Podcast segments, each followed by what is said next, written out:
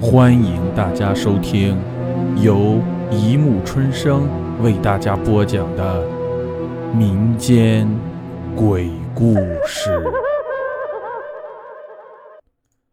第九十七集：书包。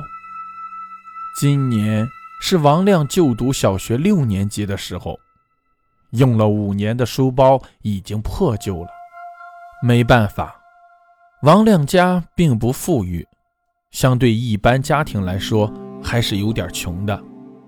王亮看着手中用了五年的书包，缝了又缝，实在不能再用了，但又舍不得丢掉。今天是王亮的生日，王亮的爸妈是工厂的工人，日夜的忙碌就是为了王亮的学费。今晚。王亮在家中等待着爸妈的归来，因为他的爸妈不管工作再忙，都会抽出时间买个大蛋糕给王亮过生日。在家中等待的王亮迟迟等不到爸妈，有点着急，但他还是耐着性子继续等待。到了晚上十一点了，砰！王亮听到大门打开的声音。就走出去看，看见妈妈回来了，然后上前问：“妈妈，爸爸呢？以前你们都是一起回来的，今天怎么就你自己回来了？”“呃，你爸爸工作上有点耽误，叫我先买蛋糕回来，怕你等急了，所以我就先回来了。”妈妈微笑着抚摸着王亮的头说。然后带着王亮在大厅等待爸爸的归来。差不多十二点了，爸爸回来了。王亮很高兴地在爸爸面前蹦跳着，因为爸爸给王亮买了一个新的书包，这也是王亮一直期待的生日礼物。妈妈对爸爸说：“孩子他爸，这么晚了，一般书包店都关门了，你上哪儿弄的？”哈。是这样，你走后，我也差不多下班了。我在回家的路上，看到一个老头路边摆摊儿，摆着各种书包，看着书包好看，价格也便宜。老头说：“这书包虽然不是什么名牌货，但是真皮的，很耐用，可以用好几十年呢。正好今天是阿亮的生日，我就想买一个送给这小子。”爸爸说：“事情就这样。”然后王亮很兴奋地拿着手中的生日礼物回到房间，抱着书包睡觉。天亮了，今天是王亮读六年级第一天，所以王亮的妈妈向工厂请了半天假，带着王亮去学校报名交学费。妈妈把王亮报完名后，带着王亮去教室，然后嘱咐要听老师的话，不要惹是生非等一些话。就离开了学校，回去上班了。王亮背着肉黄色的书包，兴奋地走进了教室。只不过，王亮感觉这个书包好像有点重，两个肩膀酸酸的，头有点疼。王亮估计是昨晚太兴奋，没有睡好了而已。后来，老师分配了学生的座位，王亮。和一个叫小文的女孩子坐在一起，大家互相认识了一下。王亮对女同桌很喜欢，因为小文人长得漂亮可爱，对人也不错。很快就放学了，小文和王亮回家的路竟然是一样的。就这样，王亮和小文一起走在回家的路上。冬天的下午五点钟。太阳已经将近落下，夜幕慢慢的即将来临。快到小文家的路上，王亮和小文聊了很多。这时候，小文突然惊恐地站开王亮三米外，并用手指着王亮，问：“王王王亮，你的肩膀怎么坐着一个穿丧服、脸色苍白还吐着鲜红舌头的？”老老老头呢？他坐你肩膀上，眼睛瞪着大大的，瞪着你呢。他他拍你脑袋呢。这时候，王亮顿时被小文的一番话给吓到了，突然想到今天为什么肩膀会酸痛。但是王亮并不迷信鬼神，虽然被小文的这一番举动吓到了，却不以为然。王亮自我安慰的想，应该是自己昨晚没睡好的原因，然后对小文说：“小文，你是不是看错了呀？”但是小文并没有回答他的话，而是突然看到小文面目惊恐的啊的一声尖叫，转身就跑。王亮在后面一边追一边喊：“小文，你怎么了？为什么要跑？”砰的一声关门，小文已经跑进了家里，关上了大门，任凭王亮一直在门外怎么叫，他都不理不睬。王亮见小文突然不理自己，也觉得奇怪，只是王亮并不知道。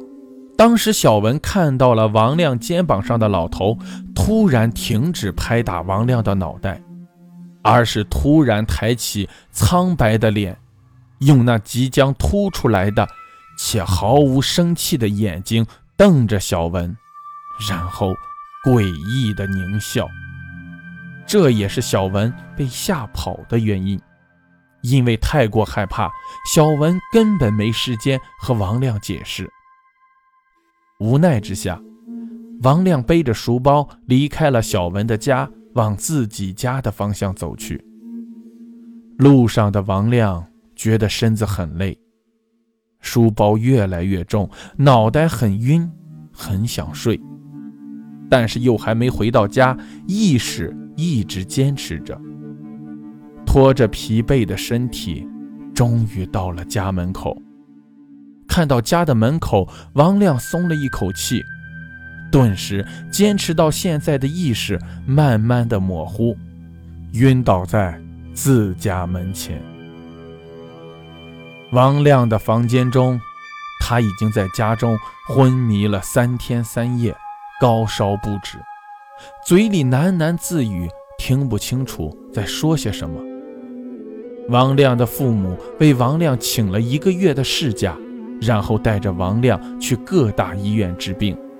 这三天，王亮的父母花了不少钱，但王亮依旧高烧不止。王亮的父母很是着急。后来邻居看到了王亮的父母为了王亮的憔悴，感觉好像老了几岁似的。